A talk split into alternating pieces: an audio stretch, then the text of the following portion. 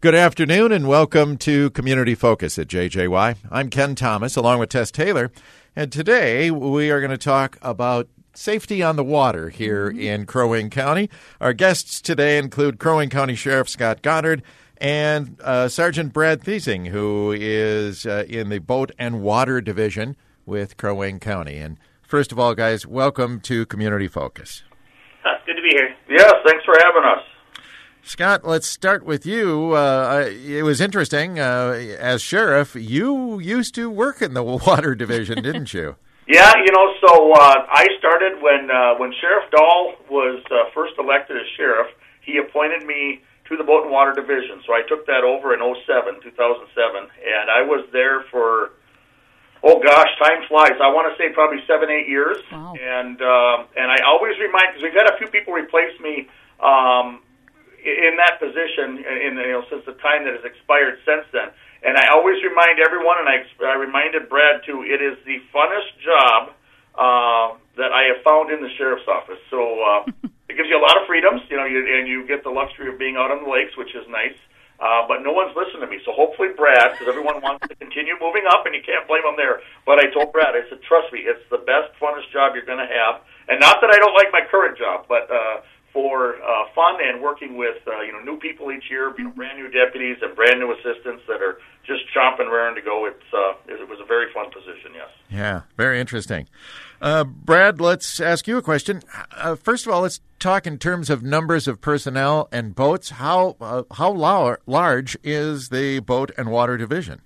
Well, currently our boat and water division consists of two full-time deputies, myself included, and then we have currently have one part-time deputy and uh, four seasonal interns or assistants that would assist uh, the deputies out on the water and routine patrol. And and how many boats are involved? Well, we currently have a fairly large fleet with over eight boats, but some of those boats are kind of specialty boats. One of which is a dive barge, and uh, we also have a river boat, and then we have our remaining patrol boats that we would use, including two jet skis, depending on the circumstances or what our project for the day would be. And how often are you guys out on the water? Is this a daily thing or does it vary? How does that all work? We try to make it out every day, uh, but we definitely focus on increasing our numbers on the weekends or the, the holidays or the busy times when more when the boating traffic is uh, a lot higher numbers out on the water. That makes sense. Yeah, no doubt. Uh, yeah, there's no shortage of lakes to patrol in Crow Wing County, is there? No, and well, and let me throw you a number out there, Ken and Tess. So uh, back in 2009, the DNR did a flyover, and the same people that um, that count uh, do do the bird counts and stuff like that that, that work for the DNR, they did a boat count on the Fourth of July on the Whitefish Chain. So Oh, my on- gosh. Whitefish Chain is just one of our uh, one of our lakes, but it's also one of our busiest lakes. Right. On the Whitefish Chain alone, uh, there was more boats out there. Uh, I think it was over 9,000 boats they counted. So if you take that and add it, you'll figure every pontoon and wakeboard boat is going to have four or five people into it. Uh, we basically had more than the base population of Cass County on the Whitefish Chain just in that one day. So um, it's a it's a big monster, and you know we are known for our lakes, the Brainerd Lakes area. Uh, we're very proud of it, but it is a very big monster at times. Yeah, I can imagine, especially on a weekend like that. Holy cow. It, it also tells us with that many boats, safety is uh, a huge priority, isn't it? Oh yes, it always has been. You know, and that's uh, one of the questions that we always get is, you know, do you, uh, you know, what do you write people for tickets? Yep. And, uh, and we do issue tickets, but our goal has been, always will be, is education. Yeah. And you know, unfortunately, the boat and water division, kind of the the meat and potatoes of, if you get to it, is number one safety and education, but kind of the the downside and the really uh, disturbing side that we have to deal with is the drownings, is the is the the deaths, you know, the recoveries Yeah. and uh, we deal with it every year. And so we really, really heart people. You know, the biggest thing you can do is wear your life jacket. You know, we uh, we see it. Uh, we we've never had to recover a drowning victim that had a life jacket on because they're on the surface. You know, we've had people that have died from other causes, but you know, a drowning victim it simply does not uh, you know does not happen. And in today's world, you know, imagine when we all grew up, and we're probably all roughly the same. Brad's a young chicken, so the rest of us are you know, same age.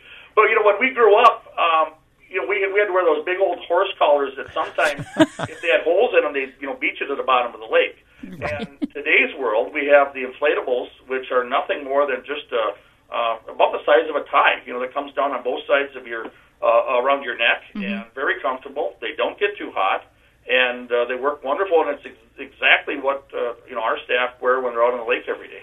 Yeah, very interesting. Um, let's uh, also talk about. You mentioned the DNR with that flyover story you were telling us, and I, I just wanted to know: are, do you partner with the DNR? Do they patrol as well? Yes, and uh, they're very. Uh, we've got a very good partnership. We always have uh, with them on on every level. So you know, whether it's the local conservation officers that you'll see out on our lakes, uh, all the way up to the staff and the funding uh, that we partially see every year from the DNR. So uh, our operations grant uh, is. I wouldn't say a majority, but it's a significant part of our operating budget every year for our boat and water division. And then uh, we also uh, work with them on all of our, our filings, if you will. So all the state accident reports, et cetera. Uh, that is the the final source of where that data is collected. So on a you know on an administrative budget side, and then also you know on the field side, um, the people that you're going to see on the lakes is going to be sheriff's office personnel uh, and our DNR personnel. You know, it's it's something that kind of falls and by statute is defined uh, enforceable by sheriff's offices and by the DNR. And let's talk about some of those rules that are out there for on the you know being out on the water. The biggest one I know you guys always want people to be wearing those life jackets that you talked about, but what's the what's the actual law that is out there on the water? So any child that's uh, 10 year old, 10 years old or younger has to have their life jacket on. And also, in an adult operating a jet ski, they also need to need to have a life jacket on, one of those vest style life jackets, not just one of the simple inflatable ones. That's And that's for that's for anyone on the jet ski. correct for anyone on the jet ski. Okay. And and do you also check to make sure? Because let's face it, pontoons have gotten larger and larger. uh, you also, uh, if I'm not mistaken, everybody who's on the boat not necessarily has to wear one, but there has to be a life jacket for everyone on board. Is that true? That is correct. Everyone on the, the pontoon has to have a life jacket available to them, and including a throwable life jacket or flotation device that can be thrown from the pontoon. Okay. And if not on a pontoon, what about an uh, that additional throwable device? Does is that required by say a fishing boat? Yes. It is, yes. Okay. So fishing boats, canoes, uh, anything over, I believe, that length is. Oh, you're testing my memory. Uh, uh, uh, You can I do it. say it's 16 feet. Anything over 16 feet has to have a throw. And Brad's shaking his head yes. So once again, I won the contest. Um, so, but you know, the biggest thing that we see, and you mentioned it, you know, is uh, when we do a stop on a boat. You know, say we we see an expired registration or something that's unsafe, and we will turn our lights on. You know, we will uh, come up next to you, identify ourselves. So it's much like a traffic stop. Um, and people, you know, from out of state, uh, sometimes are kind of taken aback. You know, they're like, "Wow, there's you know police on on the lakes," and yes, there is. Heck yeah. And uh, but we you know we do a full safety inspection. You know, so we will make sure their navigation lights work if applicable. Uh, they have the life jackets, that their horn works. They have a fire extinguisher. I mean, uh, we'll we'll look at, at everything kind of on our to do list and make sure that they're you know meeting all that criteria. Uh, and then you know which leads into um, you know the next area, which is impaired boating, uh, Yes. which has been and is continues to be a uh, you know a, a big part of, of what we deal with. And what we remind people is and, and the question we get a lot is, uh, you know, in a boat, are you allowed to have an open container? Is the driver, say, allowed to have a beer when they're, you know, driving a boat? Right. The answer is yes, you can. But whoever's operating that boat cannot be intoxicated. The laws reference to uh, intoxication are the same whether it be on an ATV, a jet ski, a boat, a vehicle, a farm tractor. I mean, across the line, if it has a motor and you're operating it, the, the rules and the laws are all the same governing uh, the uh, the legal intoxication limits. And if I'm not mistaken, the penalties are the same too. Yes, and they they they years ago they did not uh, run consecutive, if you will. They do now. So if you have a DUI that is on your record for say boating, it used to almost be a separate category. It was like a boating BWI, and it would not affect uh, your your your status. They're all grouped together now. So if you were to get a DUI, say in a boat, and two years later you get one in a vehicle, though your vehicle one would be your second offense, not your first, Wow. Okay. first offense. Yeah. Is uh, I, I guess without citing any statistics, uh, unless you want to, uh, it, boating while intoxicated, does that remain a problem here in the lakes area? It does, and it's very focused on. Uh, um, you know, I, I would say it's more focused on. You know, you can imagine the crowd that this is going to affect. You know, it's the same ones that oftentimes are here for a weekend. You know, they're celebrating. So whether they're here on vacation or here living here, you know, it's out. You know, those that are out celebrating. Uh, we do a lot of education, but we also do a lot of uh, really just being visible. You know, we all of our boats are marked uh, very obvious. Mm-hmm. Know, we're not trying to sneak up on people. Um, you can see us coming from a mile away, and that's on purpose. We want people to recognize that we're out there, and uh, you know, we tell people, you know, if you're drinking uh, and you're sitting on a sandbar, we don't care if you stay there all day. But if you're going to leave, either a sober person has to drive or you have to make arrangements. So it's no different, uh, you know, in a boat than, than it would be in, uh, you know, going out to for drinks with uh, friends to a bar. Sure, that makes sense. Um, how about uh, do you ever get anyone, uh, if you will, reckless driving in a boat? And I'm sure that still happens once in a while, doesn't That's it? Scary. Yes, on occasion we do have some people operating a boat in an unsafe manner, and uh, we try to make contact with that individual and uh, make sure that they're aware of the laws and that they're required to operate in a, in a safe manner. And if need be, follow through with citations uh, if we can't get the problem resolved. Right. Is the is the drinking uh, while boating or licensing? What is what are you guys finding is the biggest violation that you're setting people for out on the water?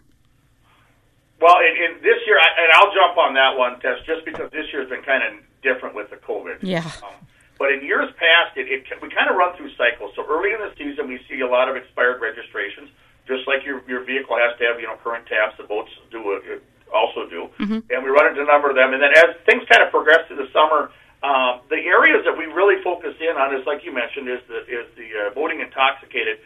But oftentimes, the conduct that leads to that, or the reason that that becomes uh, apparent in an investigation, is we see people say riding on the gunnels on the side of the boats, uh, mm. which you're not allowed to do when the boat is underway. Yep. Uh, riding to the front of a pontoon, say outside the area of where the deck or the railing would be. Oh boy! Uh, and imagine, yes, and, and Ken, you said, "Oh boy," yeah, we have had people, uh, unfortunately, be catastrophically injured, and people that have died and we've done recovered. Uh, you know, where people have fallen off the front of the back of the boat and were, were struck with the boat. Ooh. So you know, it kind of runs its gamut. Uh, you know, uh, slow and wake violations. You know, we got a number of areas uh, with speed zones, if you will, on our lakes.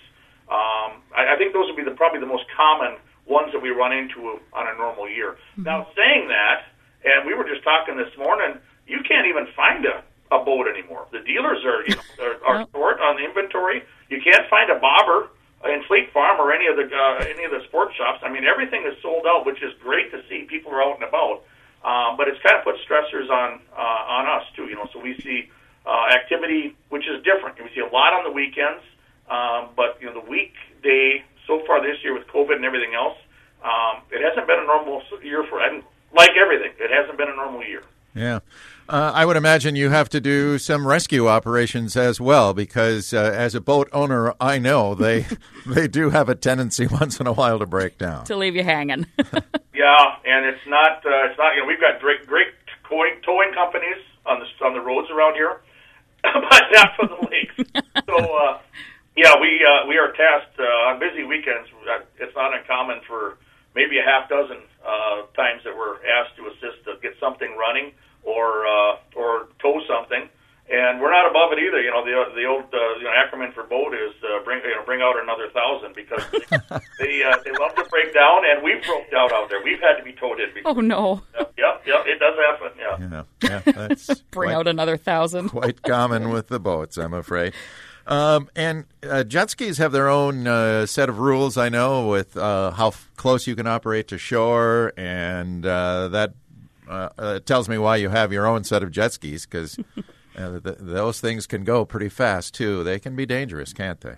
That's a fact. jet skis are restricted from operating within 150 feet of shore or more boat. Also, they can they can only operate from 9:30 in the morning until an hour before sunset in the evening. Oh, interesting. I guess I didn't know that. Yeah. That makes sense, though. They're a little louder. Um, mm-hmm. So, yeah. Um, and what about wake rules and that kind of thing? Do you guys enforce no wake zones, or is that? That is no? correct. Even jet skis are required to abide by the no wake zones, And something for jet ski operators to keep in mind is they also can't jump the wake of another boat that's underway. Oh, that'd be fun, but not good. You know, oh, yeah, it may be fun, but not safe. right, exactly. That makes sense. And you mentioned, you know, you mentioned the wakes. Uh, I, I did not read the article, but I just saw a headline the other day that it sounds like the legislative uh, legislators are going to take some action, or at least visit the topic reference to the wake boats. Um, you know, there's some, there's been issues for years. You know, when they first really became popular, um, one of the first complaints we got a lot of was the loud music. You know, because a lot of them have the huge speakers. Um, Big booms, yeah. And imagine, you know, sound travels. You know, it's just like it's just like a, a ricochet. You know, coming off the lakes. Yeah. Um, you know, so the the noise was one thing, and then the uh, constant, constant wave action. Um, you know, for the uh, bo- body surfing or the board surfing or behind the boats. So mm-hmm. there's finally it looks like going to be some uh, action happening on the on the state level. We'll see what that all turns out to, but I wouldn't doubt they're going to put some restriction on on my guess. My two cents is is uh, distance from shore, or maybe they'll even look at size of lakes of where they are allowed. Mm. Um, you know, it looks fun. I've never done it. I would probably just pay for it the next week if I did. But Ditto. Uh, yeah, uh, but you know, it's it's something that we ask everyone. You know, it's, it's everyone's water. So whether you live on the lake or you're just here for one day of the year, um, or you know you're up for a week, uh, everyone has the right, uh, same right and the same expectation to use to use it appropriately. And uh, oftentimes it's just that common sense that people get caught up in the moment, don't realize what they're doing, mm-hmm. um, and it affects everyone else. You know, and sometimes drastically. So that's what we ask is just remember it's not just your lake. So you know if you're out in an area fishing. Um, uh, or you see, you know, say you are a wakeboarder, and you see someone out fishing, you don't need to be right next to them. And right. ditto, you know, if I'm going out fishing and I see two jet skis out playing in the middle of the lake, my expectation is I don't get to go in between them and start fishing. You know, so I mean, it, it's a give and take from everyone's part. And in today's world, unfortunately, sometimes it's just overlooked, and sometimes it yeah. almost seems like it's deliberately done. So just that's where we have to sometimes write things down. a little late courtesy, my friends. Absolutely. Yeah. yeah. now, here's a silly question, only because this recently went in the uh, mask mandate. Do you guys out on the water when you approach a boat? Do you have to put on face masks? Good question. Next question, Ken. Actually, Brad and I were just talking about that. So, with the mask, yes, we're going to recognize, uh, you know, what the order is, and uh, all of our staff are going to use them when applicable. Now, with the boats, it makes it a little bit more u- unique. Imagine yep. driving across the lake. Uh, you know, we uh, it matters where you are on the boat. You're going to have a lot of a lot of uh, wind in your face, and we're not going to be littering them every two, you know, uh. blocks going across the lake. But also, uh, they don't work well when they're wet. So um, going to try to find that happy medium, and it's going to be something that's going to be adjustment for them. Sure. Um, but we're going to, you know, it, it, we're always we always have them with us. Okay. When we're stopping a boat, and if we're going to have interaction with people, uh, you know, we'll, we'll certainly uh, have that level of safety, but also for courtesy. You know, some people expect it, and we want to make sure that we're modeling what uh, you know what what what what our expectations are sure. from. Right. Absolutely. All right. We could talk about this subject for a long time. There's uh, so much to cover. But, uh, gentlemen, we're kind of out of time. And I want to say thank you for visiting with us today. And thanks for keeping our water safe. It's very important here in the lakes area. Thank you. Yeah, thank you. Guys, thank you very much. Stay safe. Thank you. Our guests today, Crow Wing County Sheriff Scott Goddard, along with Brad Thiesing, who is Sergeant Brad Thiesing, who is in the Boat and Water Division. I'm Ken Thomas, along with Tess Taylor, and that is today's edition of Community Focus. Don't forget our Community Focus programs are available online on our website anytime. Go to 1067wjjy.com, and that's brought to you by Affinity Plus Federal Credit Union. And you can always listen through our free downloadable app, and that is powered by the Cuyuna Regional Medical Center.